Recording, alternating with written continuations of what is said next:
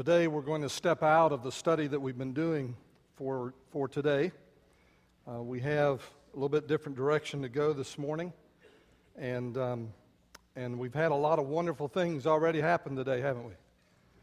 Uh, we've been able to worship the Lord, we've been able to witness the testimony of two young ones as they have publicly identified with Jesus through their baptism, and we've been able to, to participate already in the Lord's Supper.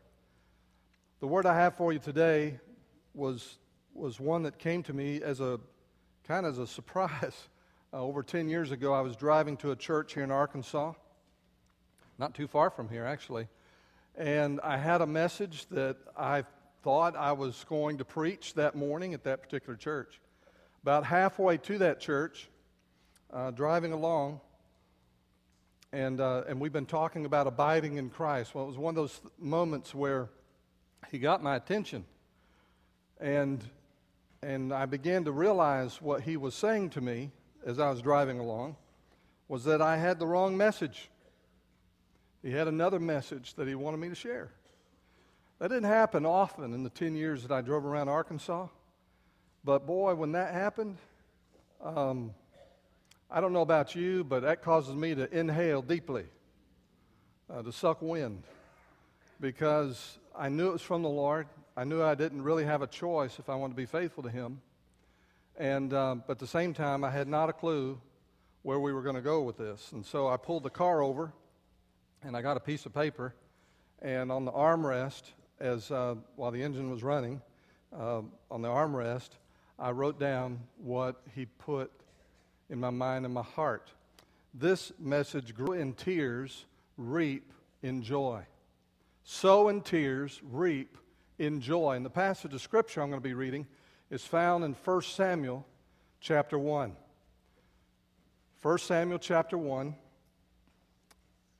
and I'm going to begin in verse 1 and say, Pastor, can you preach a 12 minute sermon?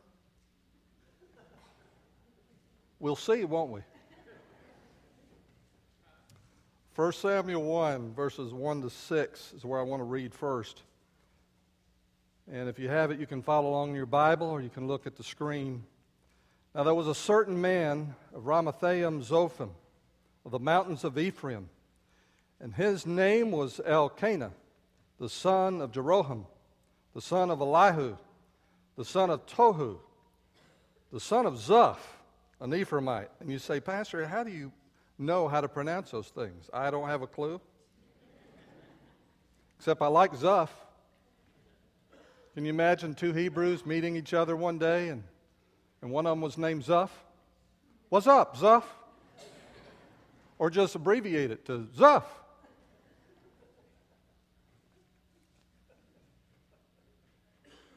And he had two wives, this man Elkanah. The name of one was Hannah, and the name of the other was Peninnah. Peninnah, almost like banana. Peninnah had children, but Hannah had no children. This man went up from his city yearly to worship and sacrifice to the Lord of hosts in Shiloh. Also, the two sons of Eli, Hophni and Phinehas, the priests of the Lord, were there. Whenever the time came for Elkanah to make an offering, he would give portions to Peninnah his wife and to all her sons and daughters. But to Hannah he would give a double portion, for he loved Hannah, although the Lord had closed her womb. And her rival also provoked her severely to make her miserable because the Lord had closed her two wives. This is one of the warnings against the practice, I think, um, in the Bible. And if that's not enough, Jesus gave us another warning no man can serve two masters.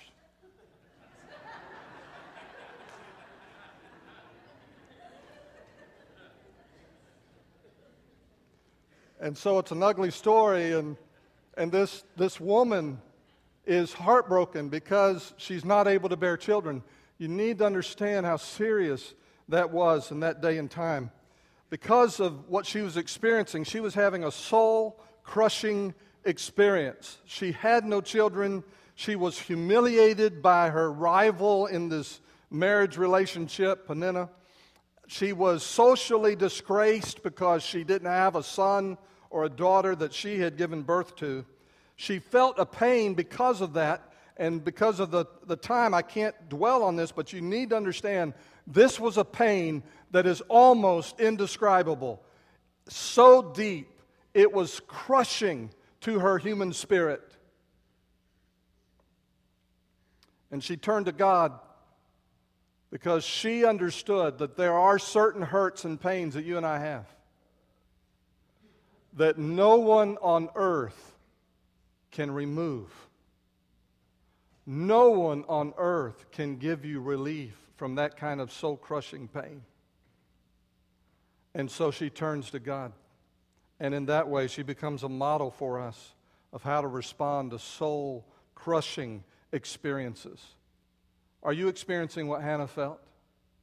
It may not have to do with whether you can have a child or not, but it may very much have to do with something you want to do and can't, or something you have to do and don't want to, something you're experiencing and you would rather not be experiencing it. Are you where Hannah is? How are you processing that? How are you handling that? There are times where you and I experience that kind of hurt and shame, and as we go through it, we pretend like it's not happening. Christians in church are some of the worst ones about that. I'm not trying to shame you at this moment, but, but your heart can be crushed, absolutely devastated and broken. And someone can come up to you on Sunday morning and say, How are you, sister? And you say, I'm doing fine. And you're not fine. Now, we could talk about all the reasons why we do that and why we present we don't present our whole face to people. Sometimes it's our part of our fault, sometimes it's a part of the, the group that we're in. And there's different reasons for it. But the bottom line is you're pretending. Your soul's being crushed and, and you're pretending. You're singing songs about an imaginary life and relationship with God that you don't have and that is not real to you. Sometimes we hide the hurt, we hold the feelings in in such a way that that the slightest dimple, the slightest pressure, the slightest word from somebody can cause you to explode. You just are so raw on the inside and how you're feeling. Sometimes you, you're looking for someone to blame, and you may be blaming God. Um, in your mind, you're not blaming Him. You're going through the motions. You're praying. You're going to church. You're still doing what you're supposed to do. But deep down inside, God is the one who's responsible for what you're experiencing. That's what you're thinking. And how easily Hannah could have done that. Twice it says in this passage that God was the one that closed her womb. She could have held God responsible very, very easily for her hurt. So, like Hannah, you may have a hurt that no one on earth can address. But unlike Hannah, you're trying to deal with it yourself. Hannah's pain took her on an amazing journey into the heart of God. Uh, there's a psalm that I believe particularly speaks to this journey. And uh, it'll be on the screen at the end, but right now let me just read it to you Psalm 126, verse 5. It's a promise. Those who sow in tears shall reap in joy. Those who sow in tears shall reap in joy. I have three words I want to give you this morning. Three words and you can jot them down to help guide you when you're experiencing this kind of soul crushing hurt on the inside. Here's the first word dissatisfaction. Dissatisfaction. Uh, look at verse 7. We're just going to keep reading here. So it was year by year when she went up to the house of the Lord that she provoked her. That's Peninnah provoking Hannah.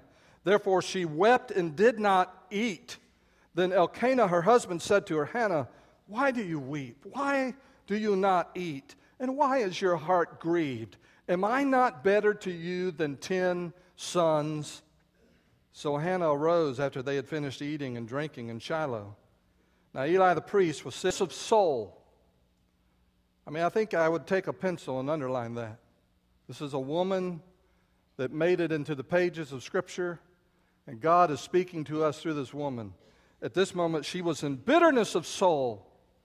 It's a mental state of just incredible distress, unspeakable pressure and pain on the inside. And in the Old Testament, this word's only used about a half dozen times, and every time, only God can address that hurt. This is not a pain that anybody else can deal with. It's not even a pain you can deal with. It's only something that God can deal with. And the rest of the verse says, and prayed to the Lord and wept in anguish. If you are in this journey and you feel this crushing on the inside, do not expect a quick fix. Do not expect that, that just like that, it's going to stop and go away. Don't expect that. Don't expect, in fact, anything on earth to satisfy you. Hannah was dissatisfied with every other possible solution that was available to her. Now, she had other solutions. You know what they are. In that circumstance, what would you have done? You could probably think of all kinds of things you could have done to Peninnah.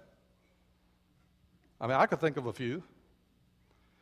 But she, did, she knew that there would be no satisfaction found in defeating her enemy. Uh, she had the higher social status. Most scholars, rabbis believe she was the first wife. She probably had the higher status. And, and, and she could have been, she could have destroyed Peninnah in a thousand different ways. She could have become part of a clique of other women that just attacked her and, and used gossip and all kinds of things to tear her down and provoke her to misery. But instead, that's what Peninnah was doing to her.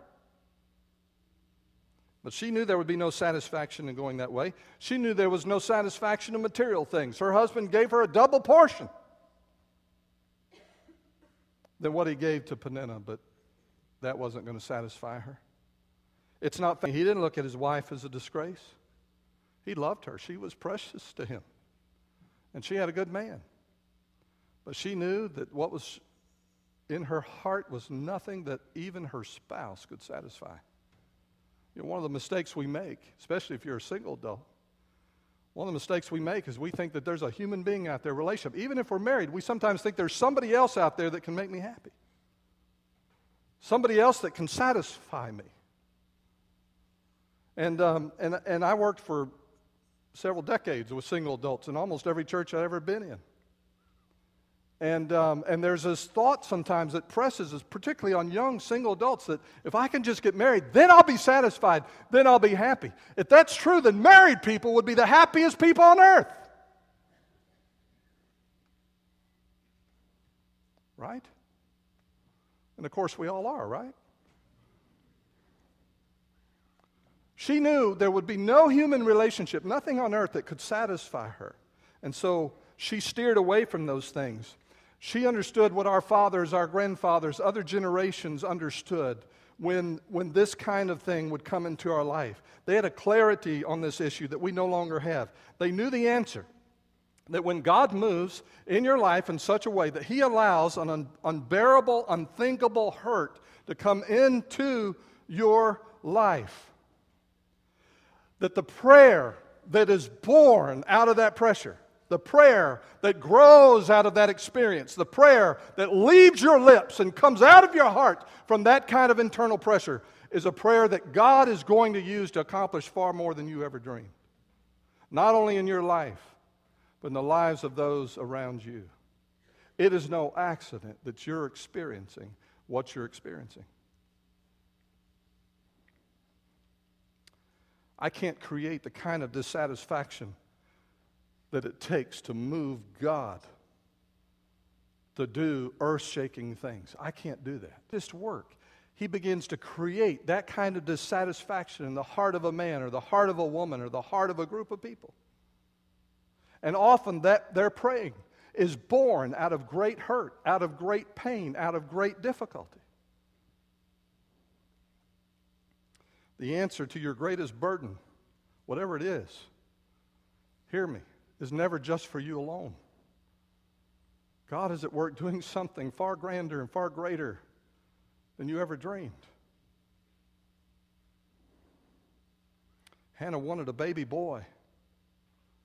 But those of you who were with us this summer when we studied Judges, do you remember how with every generation it just got worse and worse and worse? The nation didn't seek God. He allowed pressure to come.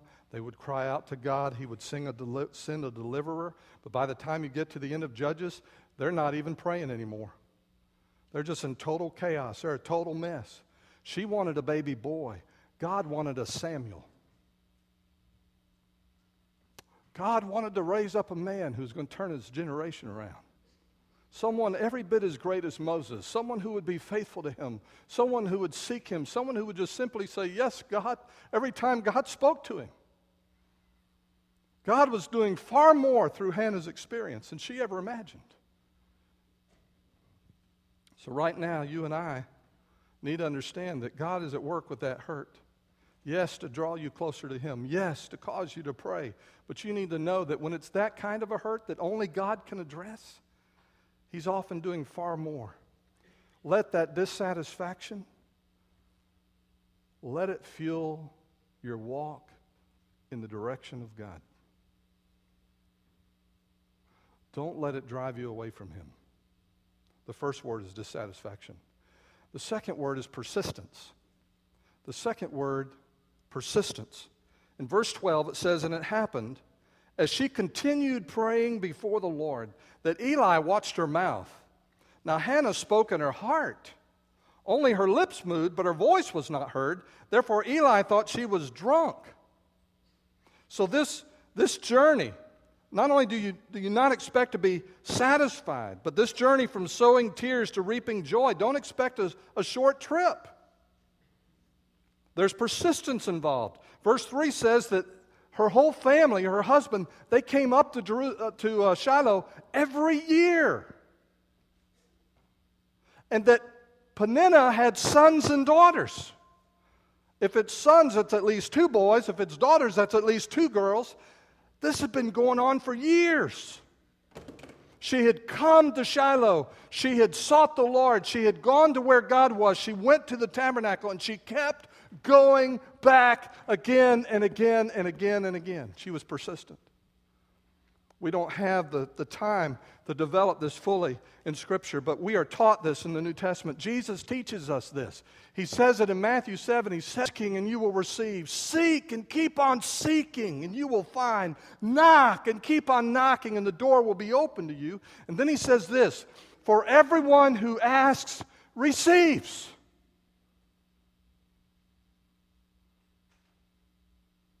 The first time I read that and I understood what Jesus was saying, I was stunned. For everyone who asks receives. What a promise!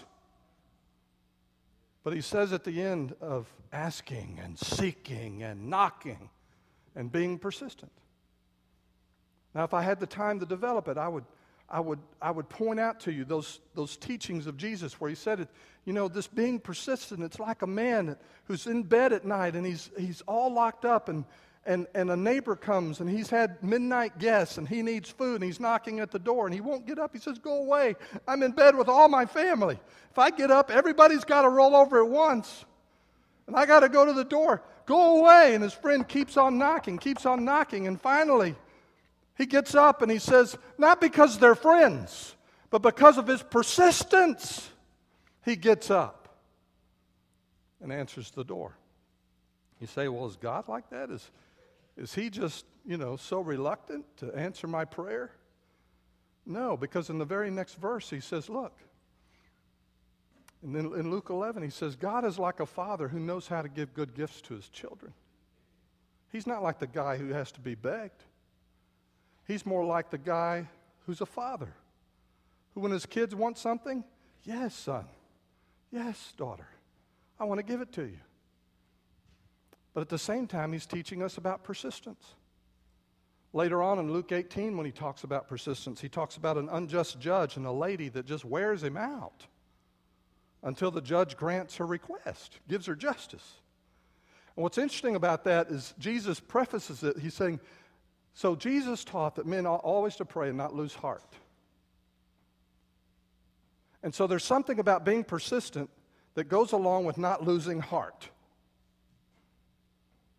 And then he goes on and says, after the end of the tells, telling that story, he says, Nevertheless, when, when the Son of Man comes, will he find faith on the earth?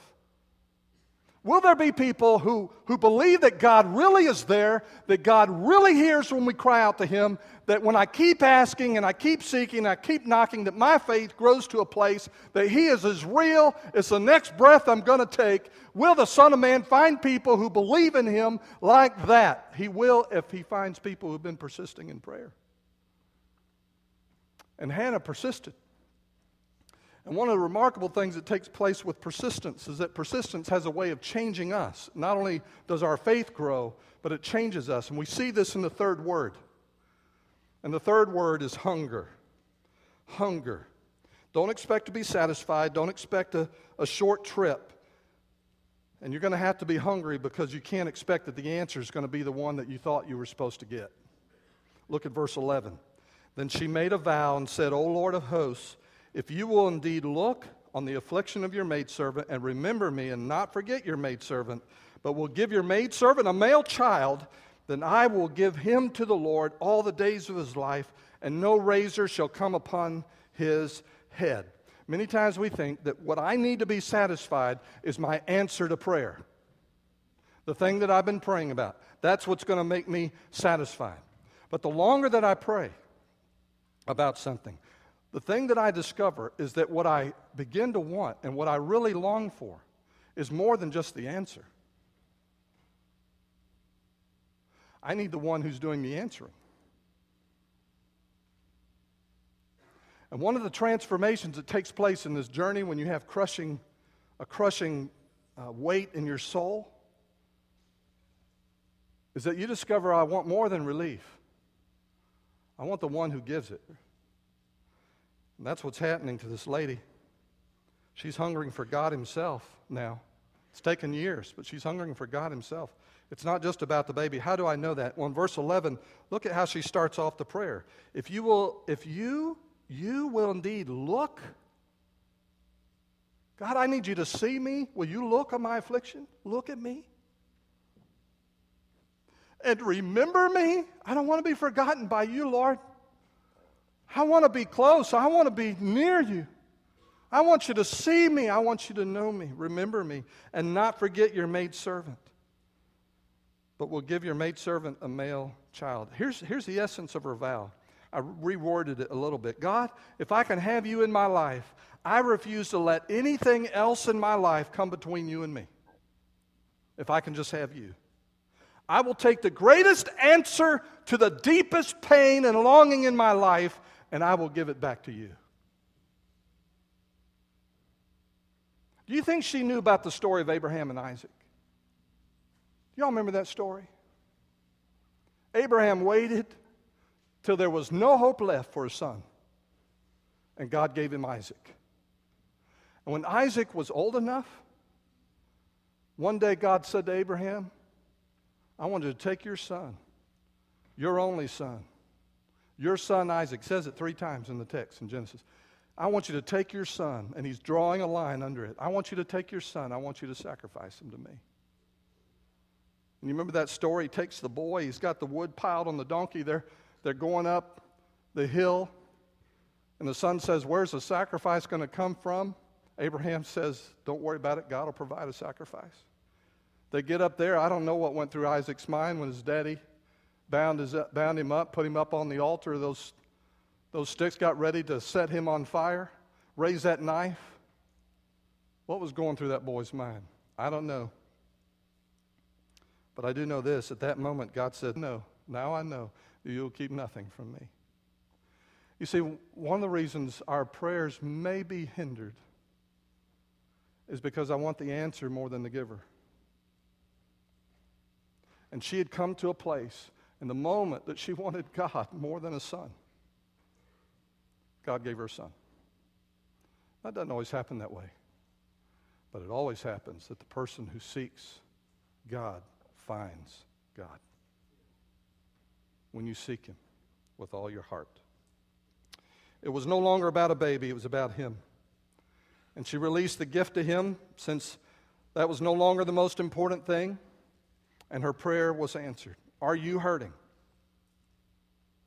Pain will drive you away from Him or it will draw you to Him. If you let it drive you away from Him, hear me, I'm just being prophetic. It is the truth. There is nothing on earth that's going to make that pain better. And you can spend a lifetime trying to fill that void with something other than God. But if you let that pain draw you to Him, those who sow in tears will reap in joy. I'm ready to reap some joy. Aren't you? Let me ask you to bow your head and close your eyes.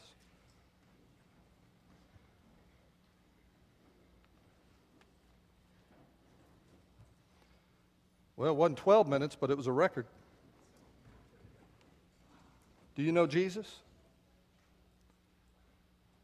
We can help you this morning enter into a relationship with Jesus Christ.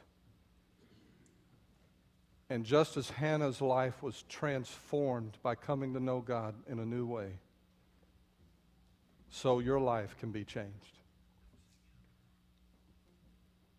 But, dear one, you can't come to God and hold things back. You need to come and surrender your life to Him. Say, God, I've sinned. I've messed up. I've been running from you. I know that, that what I've done has separated me from you, and I need your forgiveness. And and He offers it freely through the blood of Jesus Christ. When He died for you on the cross, He was dying for your sins. He was removing the barrier between you and the Father. If you're a Christian today, that blood continues to make you clean every time you turn to the Father and you say, God, forgive me. But if you've never trusted Jesus, you're in your sin. And the Bible says you're separated from Him, and that's the greatest problem in your life. I don't know what other problem you're dealing with. But the greatest need you have in this moment is for your heart to be made right with God. Because the moment that happens, the door opens. And the Holy Spirit, He will come and live inside you. Your sins will be forgiven, but more significantly, you'll have a new relationship with Jesus Christ. And He will change you from the inside out. The pastors are here at the front. It would be our pleasure, whether you're in the balcony or downstairs, it would be our pleasure to share scripture with you, to answer your questions so that you could leave here today a child of God, born again, sins forgiven, with a new life, a new beginning. Christian, you may be hurting today, and for you, what I talked about was not hypothetical, it is your present experience. You are experiencing a soul crushing burden in your life. And I want to invite you today. You can do it when we stand and sing. You can pray there in the pew. You can come and kneel at the front. I find that helps me when I'm sitting in a service, just in a physical way to go and unburden my soul. You may want to grab one of these pastors and just say, I, I can't even begin to talk about it, but will you pray for me? I need my soul to be unburdened. I want to draw near to God. And I realize now He's the only one that can give me relief for what I'm feeling and what I'm experiencing in my life.